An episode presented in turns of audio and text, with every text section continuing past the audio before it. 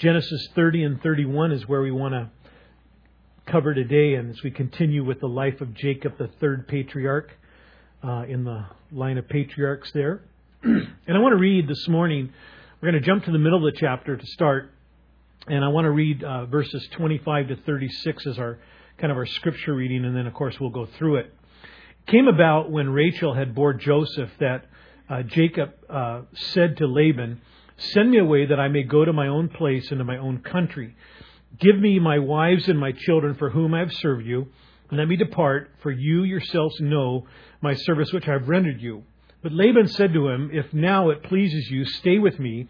I have divined that the Lord has blessed me on your account. He continued, Name your, me your wages, and I'll give it to you. But he said to them, You, you yourselves know how I've served you, and how your cattle have fared with me. For you had little before I came, and it has increased to a multitude, and the Lord has blessed you wherever I turn. But now, what shall I provide for my own household also? And so he said, verse 31, What shall I give you? And Jacob said, You shall not give me anything. If you'll do this one thing for me, I will again pasture you, pasture and keep your flock. Let me pass through your entire flock today, removing from the very, uh, moving from the, from there every speckled and spotted sheep, and every black one among the lambs, and every spotted and speckled among the goats, and such shall be my wages. So my honesty will answer for me later when you come concerning my wages. Every one that is not speckled or spotted among the goats, and black among the lambs, if found with me, will be considered stolen. Laban said, Good, let it be according to your word. And so he removed on that day the striped and spotted male goats, and all the speckled and spotted female goats, and everyone with white in it, and all the black ones among the sheep, and gave them into the care of his sons. And he put a distance of three days' journey between himself and Jacob, and Jacob fed the rest of Laban's flock. If you were living in Montana and you were a rancher, there is no doubt you would appreciate this passage of Scripture and you'd appreciate Jacob. Because Jacob is a shepherd, if you will, a herdsman. He understands what it is to raise sheep and goat and cattle, and in this case, donkeys and, and uh, camels. And uh, being a shepherd, he came from obviously a strong family background. His grandfather Abraham was a shepherd, his dad Isaac was a shepherd. And we see just how much he knew about livestock and really how good he was at it is what we're going to see this morning as we make our way with, through this. And really every aspect of it. So we might have our issues with Jacob, and we know that he has his own issues and things like that. But really, um, he was an incredible shepherd. Uh, he knew how to feed the sheep, pasture the sheep. He knew how to care for them, shear them when they needed to be done. How to, like you'll see this morning, how really to breed them. And really to be very successful about them, making the flock a strong flock. You know, the closest thing I ever had to this in my life was I had a grandfather that had a great farm down in Oregon years ago. And as a kid, I'd go down there, and I used to just love to go to my grandfather's farm, man, because it was a, it was it was just a classic what you wanted as a farm. He had you know the little things, rabbits and chickens, but then he had horses and he had uh, some beautiful cows. And I can remember I used to take these uh, wire brushes, these just incredible things that if you scratch my back with it, I'd bleed. But the Heifers just used to love that when you just you know comb out the sides of their bodies with that thing. And so this is kind of where we're headed. And and also like we noted last week, when when seeing in this dream that he had last week, this ladder and the angels going up and down between the Lord in heaven and uh, man on the earth, that Jacob became aware that God was with him, and he's going to that's going to continue this week, as really against all odds, the Lord then will bless Jacob with his own herds and, and assure him all the while that he's with him. And as we make our way through these verses, we will point out some other things as we go. Now, having worked seven years, I'm just reminding you, bringing you up to speed. Uh, Jacob, by Laban's deception, uh, took Leah as his wife. And from that, he agreed to work another seven years for Rachel. He loved Rachel, but he was deceived by Laban. And so he uh, worked seven years, received Leah, went through the marriage week, received Rachel, but then had to work another seven years. And so uh, his family then started to come into existence. The family, I want to show you this, uh, is like this. We saw that Leah was the first to have children because Rachel was barren. And so Leah bore uh, in it's actually in 29 Reuben, Simeon, Levi, and Judah. And then Rachel again, and there was some real in-house fighting here between these sisters. Uh, Rachel, unable to have children, then took her maid, whose name was Bilhah, and was able to give uh, Jacob two sons, Dan and Naphtali. And unlike our culture, that this wouldn't apply, and as a matter of fact, it'd be illegal. Um, yeah, yeah. I told you I'm sharp. Okay, okay. Um, in this culture, um, when a woman was unable to bear, it was acceptable to then take the maidservant, and in every right, those children by the maidservant would become, in this sense, Rachel's children, and, and it would be a binding thing. Well, then Leah became jealous. And so Leah, by her maid, Leah became unable to have kids for a while, took her maid and gave Jacob four more sons and a daughter, Gad, Asher, Issachar, Zebulun, and finally Dinah.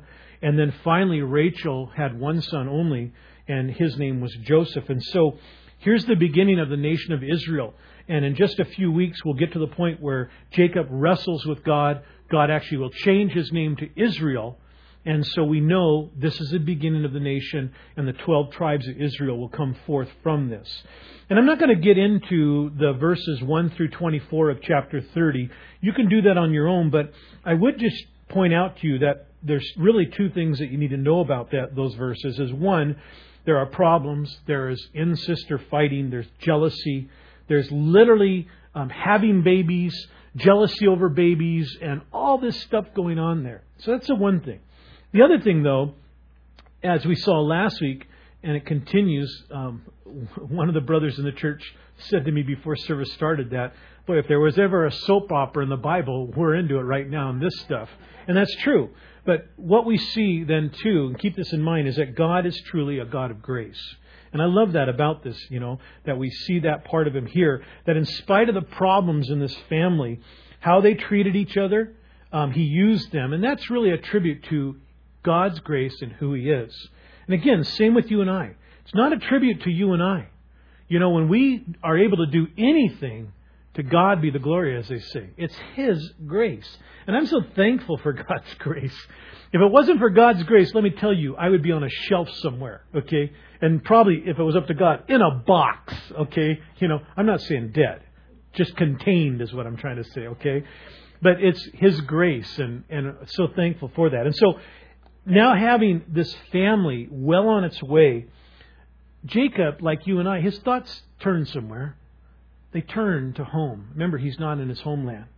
And providing for his family. Very real thing. And so he goes to Laban, his father in law, and he shares these concerns with him. Now, when Jacob goes to Laban, verse 25, he had now been in Haran for 14 years, okay? And while blessed with work, with family, there's no doubt that he wanted to go back home. He wanted to go back to Bethel and, and what we know as the promised land or Israel today. Actually, Israel today is much smaller. God has promised them a much bigger land than that. But that's where he wanted to go. And like we noted last week, again, we see evidence that in spite of what you might see as Jacob's downside, verse 26, when it says, You yourselves know my service which I've rendered you, Jacob was a hard worker. Jacob was the type of man, if you ran a business or owned a business, this is a man you'd want on your payroll. Your business would prosper from an employee like this. And so that's what he was like. Um, Laban had little before Jacob came, verse 30, it says. But it increased to what is described as a multitude of animals by the Lord's hand. And again, Jacob's concern was for his family and his well being. He had built up Laban's wealth and he still had nothing of his own to speak of. Look at verse 30 when he says, When shall I provide for my own household also? And those are thoughts that usually come later in life, right? You that are here that are young, you're not thinking much of retirement. You're just thinking about life is fresh, life is young. Hit your 50s, okay, and stuff like that. And all of a sudden, those things become a reality to you, and you do start thinking about them a, a little bit more. And so, He's thinking of that and, and, you know, wanting that. And Laban knew to lose Jacob would be a loss, okay? And so he wanted him to stay, verse 27, going so far as to say, name your price. And again, I'm going to show you about Laban. We've already known about this. But he says there, if now it pleases you, stay with me. I've divined that the Lord. And what you need to understand is he's kicked on that charm switch, that deception switch. He realizes if I lose this guy, I lose. And I'm going to do whatever I can to keep him. And so that's what's going on here. Jacob says, when he asks him, you know, what do you want? Name your price. Jacob says, you shall not give me anything. Okay? And if you allow me then to do this, I'll continue to oversee your flocks. And he will go on and he'll oversee them for another six years, for a total of 20 years then. And so, but he says, You'll do this. And it was letting Jacob, verse 32, have the speckled and spotted sheep and goats and the black lambs that came forth in the, in the sheep. And when Jacob says, You shall not give me anything, I guess we could say that could be pride. You know, I'll do it. I don't need you. I don't need God. But I don't really think it was. I think what he was saying is he wouldn't take or want Laban's help, knowing the Lord would provide, not wanting to be obligated to Laban, especially the type of man he was. And Abraham did the exact same thing. When Abraham rescued Lot, pursuing those kings from the north as they had been captured, when he rescued Lot, the kings down of Sodom and Gomorrah, you know, said, you know, what do you want? And Abraham would take nothing because he didn't want to be obligated to them. Henry Morris, in his book on Genesis, writes Jacob did not wish Laban to give him anything. He had learned that God would simpl- that God would supply what he wanted him to have, and he did not wish to be indebted in any way to a man whom he had come to know as self-seeking, deceptive, and an ungodly schemer. And so that is really what was going on. And so Laban, what do you think his response was? 34? Good. Let it be according to your word.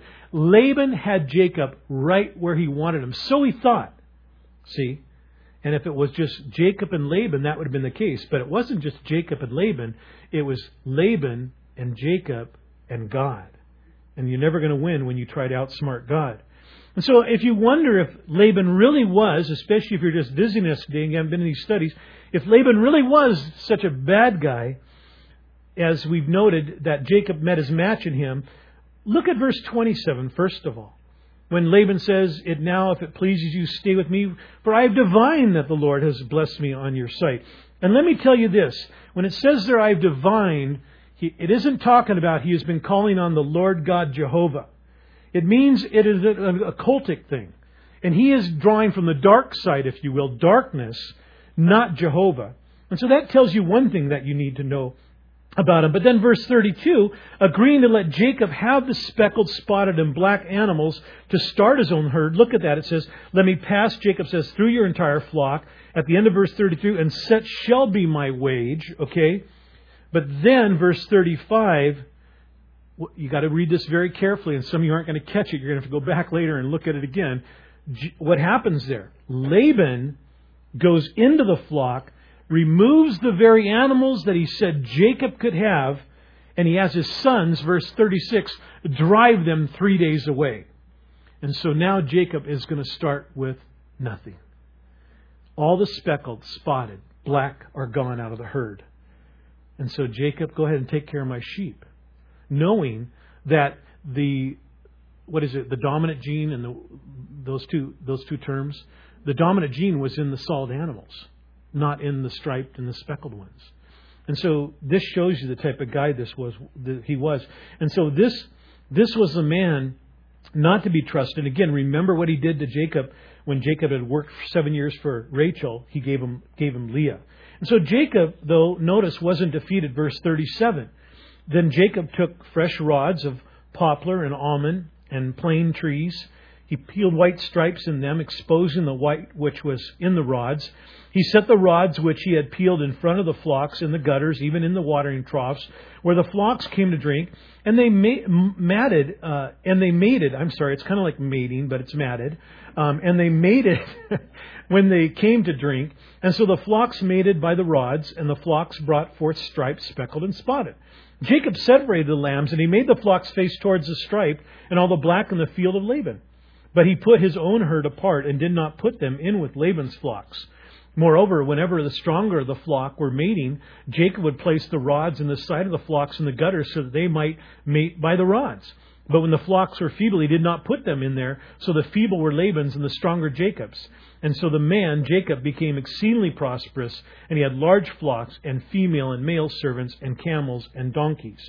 And so the whole thing with the sticks and the speckles, and again, if you haven't read ahead or you don't know this passage, all of a sudden you're kind of going, this is kind of weird. And you're thinking correctly.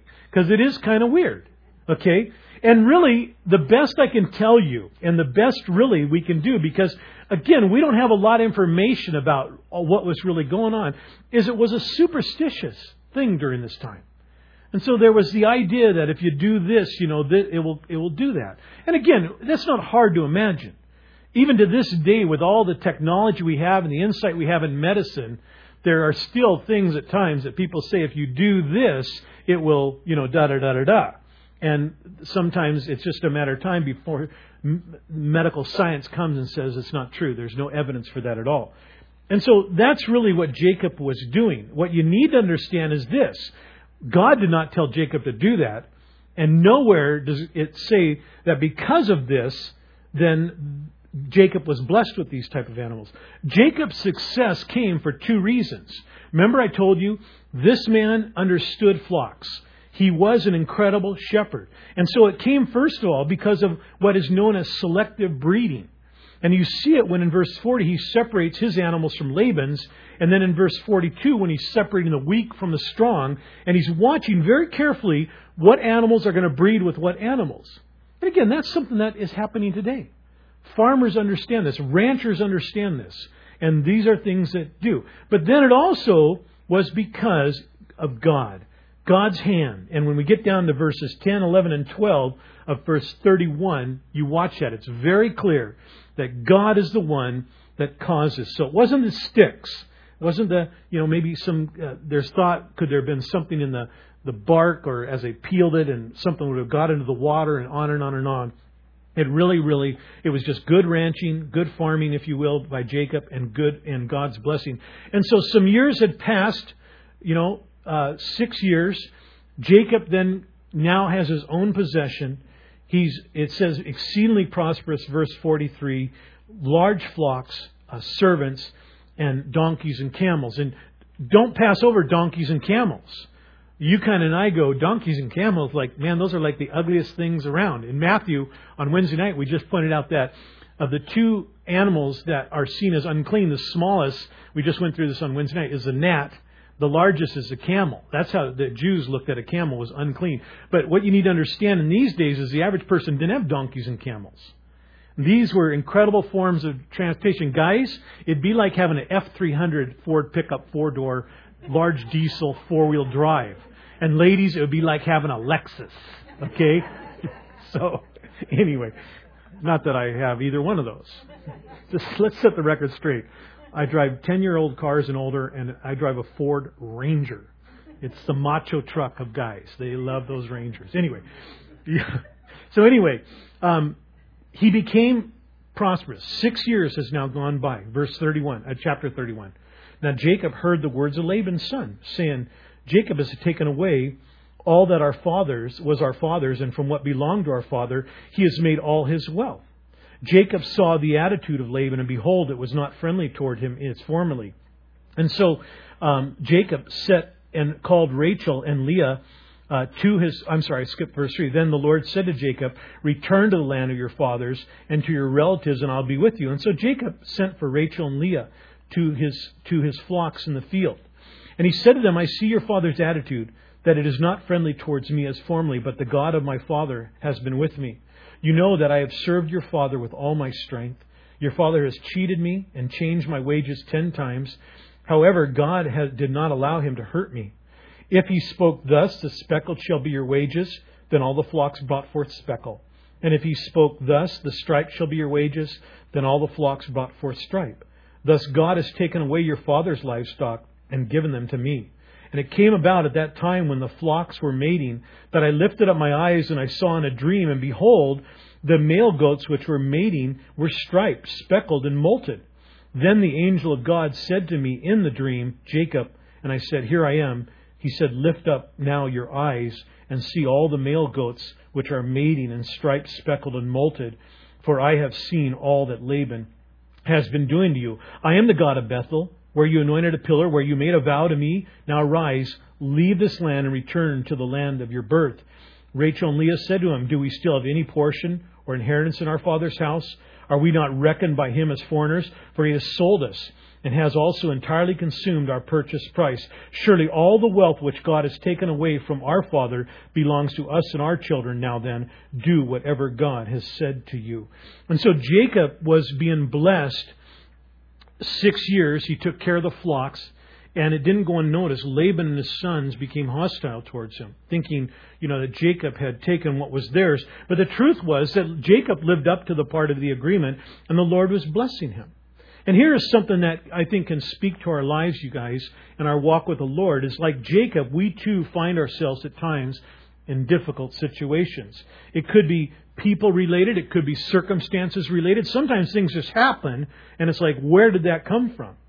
And, and if that is in those times, I think what you and I need to learn to do is to be sure more than ever that we're spending time with the Lord daily, but throughout the day that we're very conscious of the Lord and looking for Him, listening to His voice, waiting uh, and being sensitive to Him. And like with Jacob, He will then come to us and assure us and usually give us the direction that we are wanting and that we are seeking. And so, who doesn't have difficulties, right? I was saying to the first service that I was telling the staff not too long ago that uh, I would say the year 2006 in our church, we went through some significant things. We had a huge issue and had to do some church discipline, and it was a very painful thing. And the repercussions we're still feeling to, to this day, and there's been some other things that you don't even know about. And I was telling them, you know, I just hope that we could go into a season of no difficulties. And I made sure they understood what I meant by a season. I'm thinking 12 months would be a good season, Lord, okay? Now, I don't know if that's going to be God's will. I would ask you to pray, you know, because I could use that. You know, sometimes it's just like, okay, Lord, can I have a breather? Can that breather be at least 12 months, man? Where, you know, the difficulties are just like gnats and we can kind of, you know, and you just kind of, things are moving ahead and blessing, you know. But I don't know. But what I do know is this, you guys, that when difficulties come, like with Jacob they came, we just want to keep looking to the Lord. We want to keep trusting the Lord. We want to be sensitive to the Lord, and the Lord will speak to us. Well, seeing the change in attitude, again, longing for home, and being told now by the Lord, return to the land of your fathers, Jacob then asked Rachel and Leah, his wives, to come out to the field. Could be he didn't want anybody else to know. He didn't want word to get back to Laban or anything. And he, he tells them what's going on. And he tells them, I see your father's attitude is changing and the Lord has told me to return. And to their credit, verse 14, they really, that's what that verse t- says. They had broken ties with their father. And I say that because, you know, that isn't always easy, nor does that always happen. Usually, when couples are young and they first get married, you expect that It takes a while for the ties to be broken. What's really sad is when you see a marriage of 10 or 15 years and those family ties aren't the broken the way they should be broken. But they had broken with their father, and, and sadly for the wrong reasons. He wasn't, you know, he's that way. And verse 15, they saw what, what um, he thought of them when he sold them. And again, we just zip over these scriptures and we zip over these passages, but what a horrible thing. Could you imagine if you were one of the daughters and this happened in your life? and your dad had done to you the things that he did? I mean, you say, last week I pointed out how hard it had been for Leah to be told by her dad, you know, when it was clear Jacob loved Rachel, and he says, You go on in there, we're going to trick them. How do you think she felt? Well, how do you think Rachel felt when it was all said and done, too, see? And so there was some issues in this family, hurts that had taken place, you know, and, and so you, you just see that that you know when he sold them and, and, and, and then consumed selfishly all that he'd gained with no thought of blessing them, blessing grandkids or anything like that. And maybe for the first time, then watch this, these sisters agree on something when in verse 16, what do they say? They say, Jacob, do whatever God has said to you. So what an incredible thing. And I thought there's a beautiful picture here, you guys. Sometimes difficulties come. Let me rephrase that. Difficulties come. Okay? And it's almost like I was thinking how sometimes you feel like there's a twister out there and it's spinning and you could see the junk in the twister there goes a cow there goes a house you know and you feel yourself being pulled into the the twister is difficulties and you're trying to stay out. And next thing you know you just can't. You're in it. And you're just in this difficult thing. Well it's interesting here that this is what you could say this family had gone through. These sisters had gone through. Okay?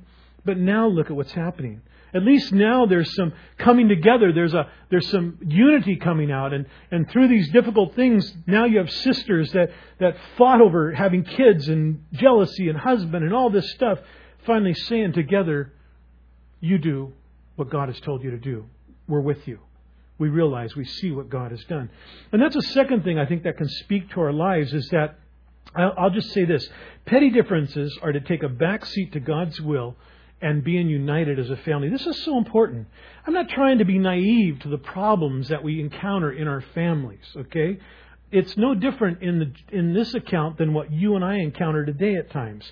I'm not trying to be naive. I have a father-in-law that when I met Wink and married Wink, Wink grew up in a Christian home, and Wink was this girl at that time living in Montana, and she had come out to by Mount Rainier to be a counselor at a Christian summer camp. Well, I was a druggie from Seattle. I actually had hair back then, and it was very long. And I was really just a classic looking hippie of the 60s. And I literally went to that camp to flee Seattle to get away from my drug buddies and try to straighten out my life. Well, can you imagine what happened when Wink told her dad, Hey, I found the guy I want to marry? Really? Yeah, here he is. Oh my goodness, you know? I, I could tell you some other things that I won't tell you. Now, we, we get along great today, but there were things said and even actions taken because he didn't really like me, see? So I understand family problems, you know? How about jealousy among siblings, jealousy among brothers and wives? I've lived it, I've seen it. Hurtful and unkind words said amongst family members. How about minor misunderstandings becoming major issues? Anybody ever experienced that in a family? Yeah, see? And isn't it funny when something minor becomes major and before you know it, it's like a clematis vine that has been growing 20 years. How do you untangle this thing? It's a mess. You know what I mean? Well, another story. You just cut it at the root, and that's another day, another another teaching.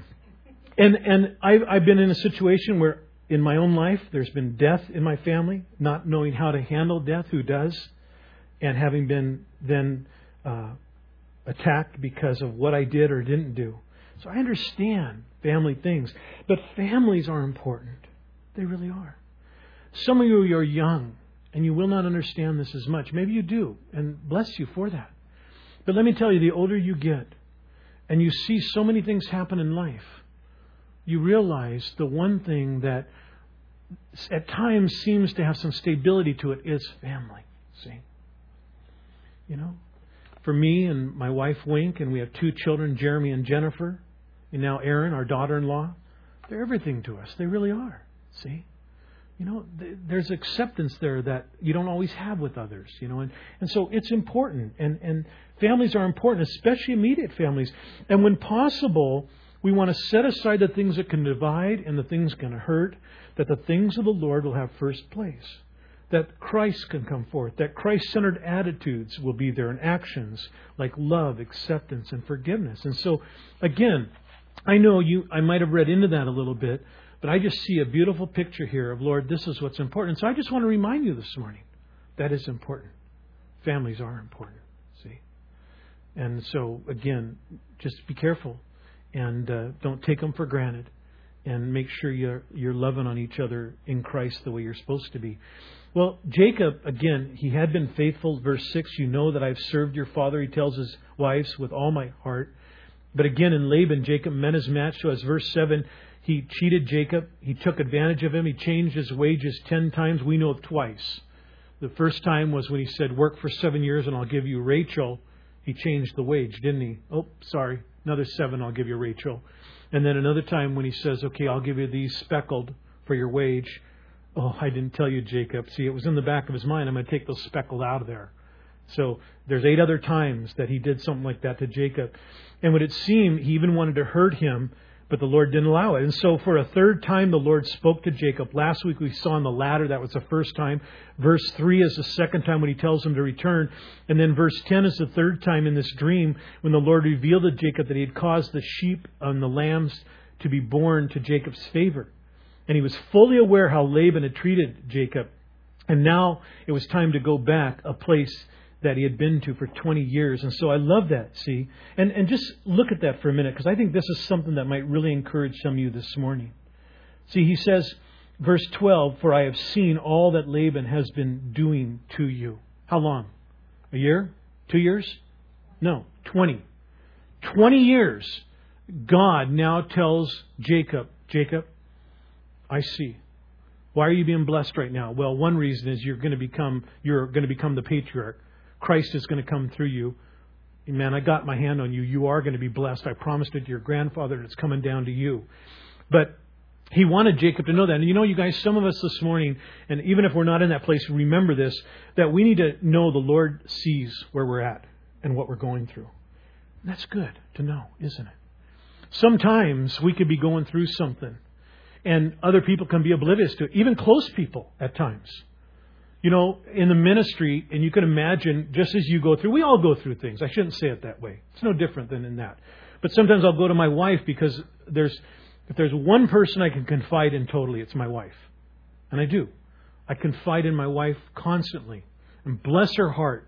She tries her best to, she's married to this high energy guy that just is I'm, I'm, I'm I, I sometimes I'm like a lion in a cage pacing back and forth you know just trying to discern what God wants to do you know.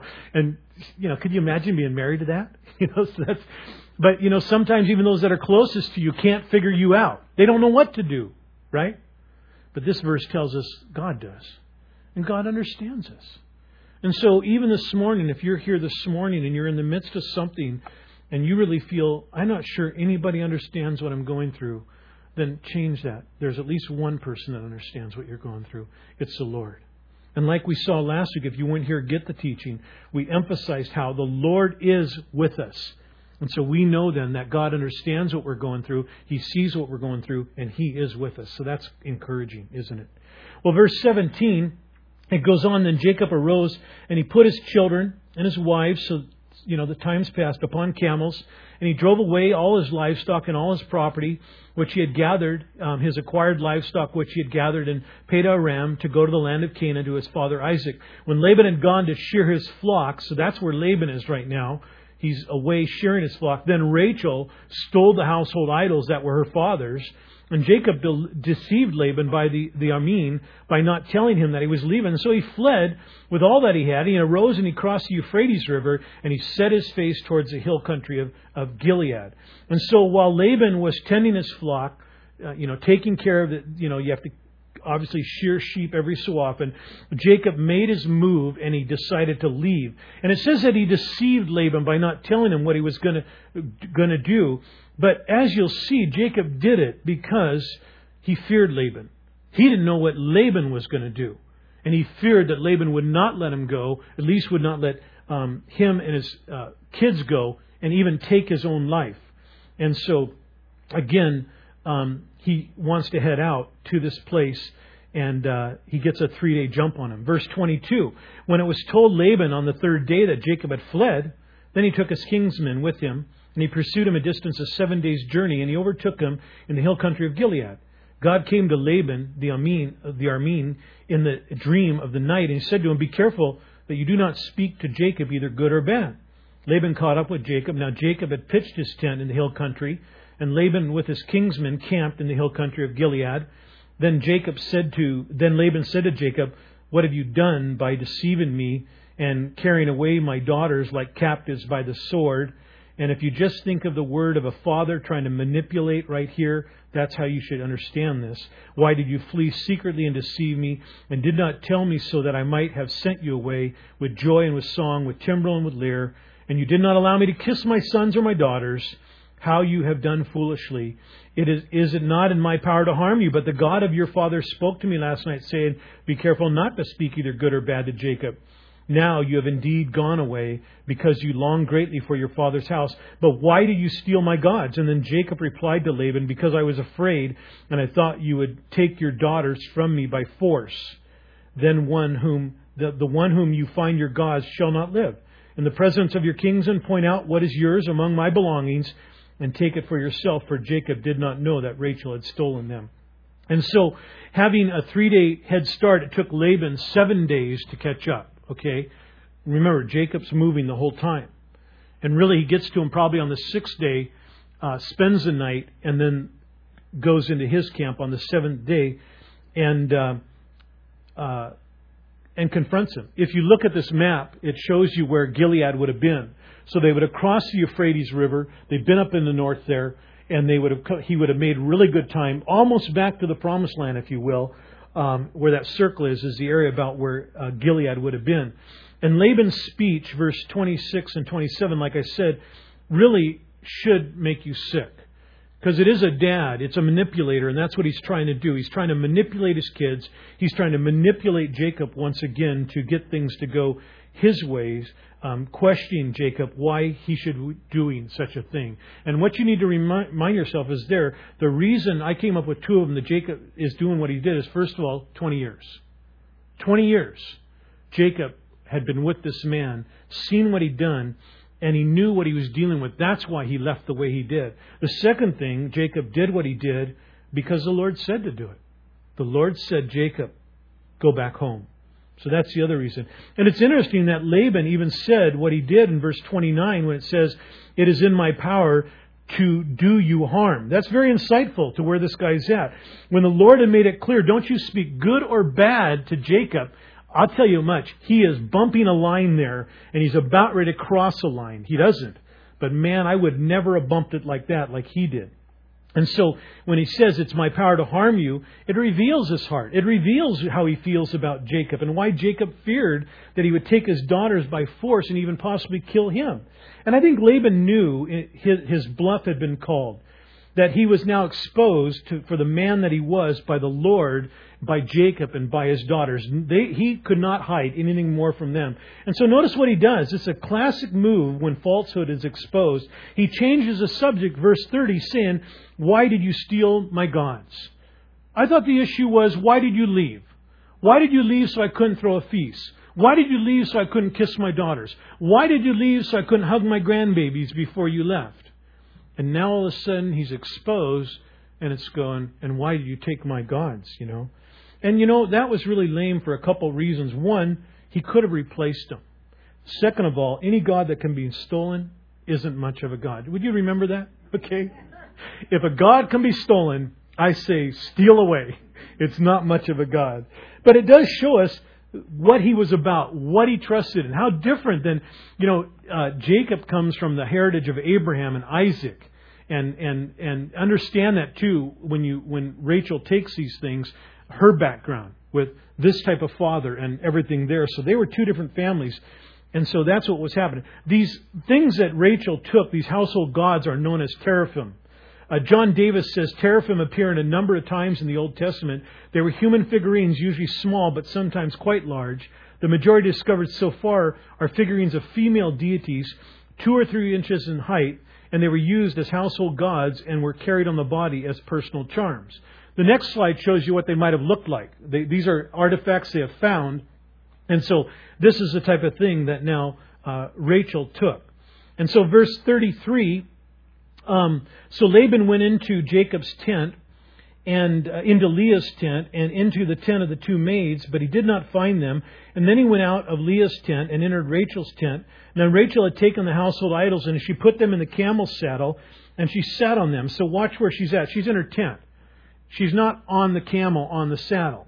The saddle would have been taken off the camel, put in the tent. So she, that would have been furniture. She's sitting on it and she hides these idols in there and uh, and she said to her father, "Let me let not my lord be angry that I cannot rise before you." And again, um, the idea there was kids would rise when their dad would enter the room.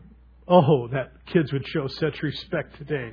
You know, you know, they look at you sometimes like, "Hey, can I sit there?" You know, it's like, you know. Anyway, I'm just joking. But she said, "For the manner of woman is upon me." So in other words, she's in her monthly cycle. And she's saying, you know, Dad, I'm sorry, but I can't really get up. So he searched, but he did not find the household um, gods. And so we know that Rachel had them. Okay? And when it says she stole the household gods, that the idols that were her father's, there's a couple things I want you to keep in mind because, you know, you could say, well, she shouldn't have it. It says stolen, and we know that's not. But you got to keep some things in mind. First of all, there's some thought that they believe these gods guaranteed fertility. And so Rachel being barren, she might have taken them for that reason. If that was the only reason, two things were false. She shouldn't have taken them, and they didn't have any bearing on that. Second thing is this is really interesting. There was a sense that in Genesis 29 that Laban had actually adopted um, Jacob as a son. And if that's the case, then there's documents that they've discovered that these type of idols would go to the first son, the oldest son. So in a very real sense, uh, Rachel uh, might not have, in a sense, remember Laban is the one that said they were stolen. That's his perspective. Rachel might have thought and known that Jacob was adopted. He's the oldest son. These are his. So when we leave, I'm taking with me. And so that could be it. What you need to know is Jacob didn't know they were there. And if he did, I don't think Jacob would have had anything to do with them. The other thing is she did so, and we can't deny this, for religious reasons. Her faith wasn't like Jacob's faith. Again, the families were different. Jacob had an incredible heritage in a godly family. Uh, you could see, as we've talked about Laban, what Rachel's would have been like. And so she's learning of Jacob's God. And she will understand that. She'll come to trust fully in God. But she did, sadly, put a measure of trust in these false gods. Well, not finding them, and Jacob not knowing Rachel had them, he then lets Laban have it.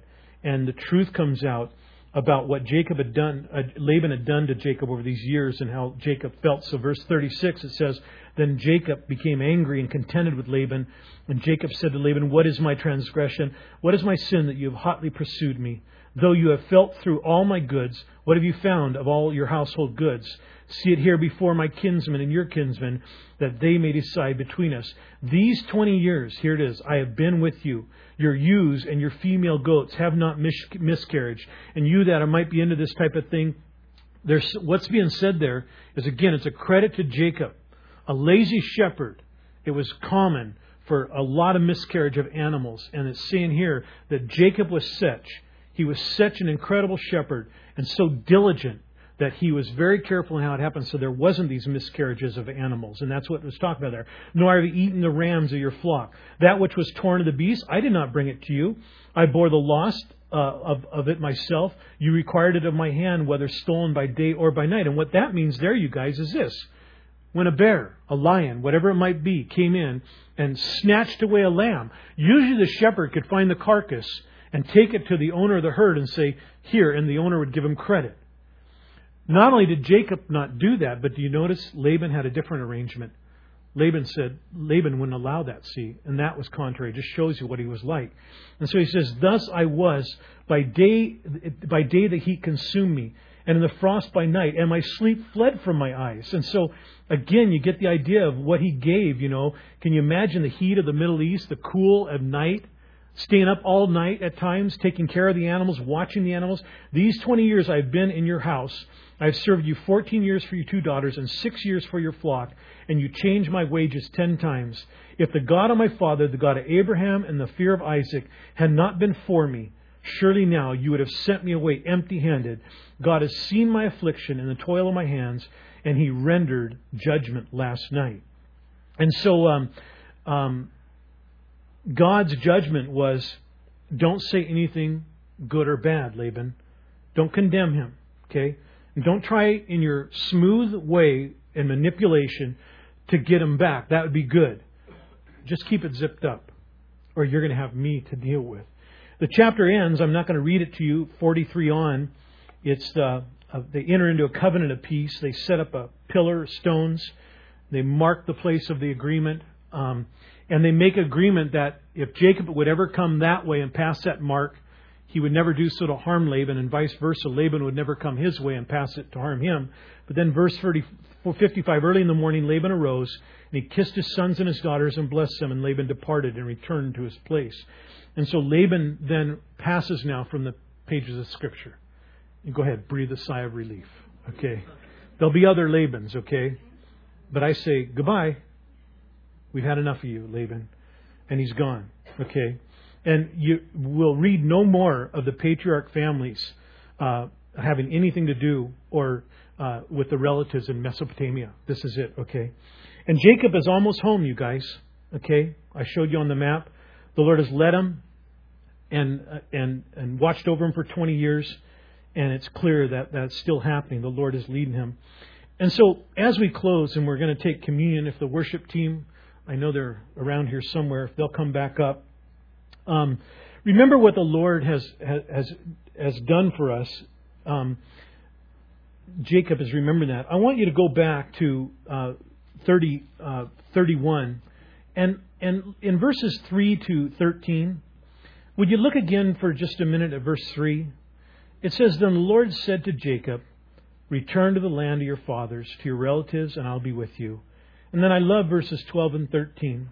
He said, Lift up your eyes and see all that the, all the male goats that are mating are striped, speckled, and mottled. For I have seen all that Laban has been doing to you. I am the God of Bethel, where you anointed a pillar, where you made a vow to me. Now rise, leave this land, and return to the land of your birth. And the key there, mark it, circle it, highlight it is the word return in verse 3 and the word return in verse 13. It's a key word to you and I. You know, for some of us this morning, it's going to apply in two ways, I think. Maybe for some of us this morning, and again, I have nobody in mind. I'm trying to be very careful when I know things that are going on in people's lives that they don't come out this way. But it could be that as you've been sitting here this morning, that the Lord has been speaking to you about your distance from Him and maybe there is a distance between you and the Lord. Again, that's between you and the Lord. I don't know that. But if that's the case, then I think verse 3 and verse 13 are words from the Lord to you this morning. And the Lord's kindness and loving kindness is saying, Come on back. Come on back. We're not as close as we used to be. And I want you to be close to me. Even if you and I are, we, we, we feel, no, it's okay. I'm, I'm where the Lord wants me to be. This is such a good reminder that this is where we want to be. We want to be at the feet of Christ, don't we? We want to depend upon Him. That's the place we always want to be at. And so, as we take up communion this morning, we're going to sing another worship song as the ushers pass out the bread and the juice. Try not to be distracted. Let it be a time of communion. Communion is not just bread and wine.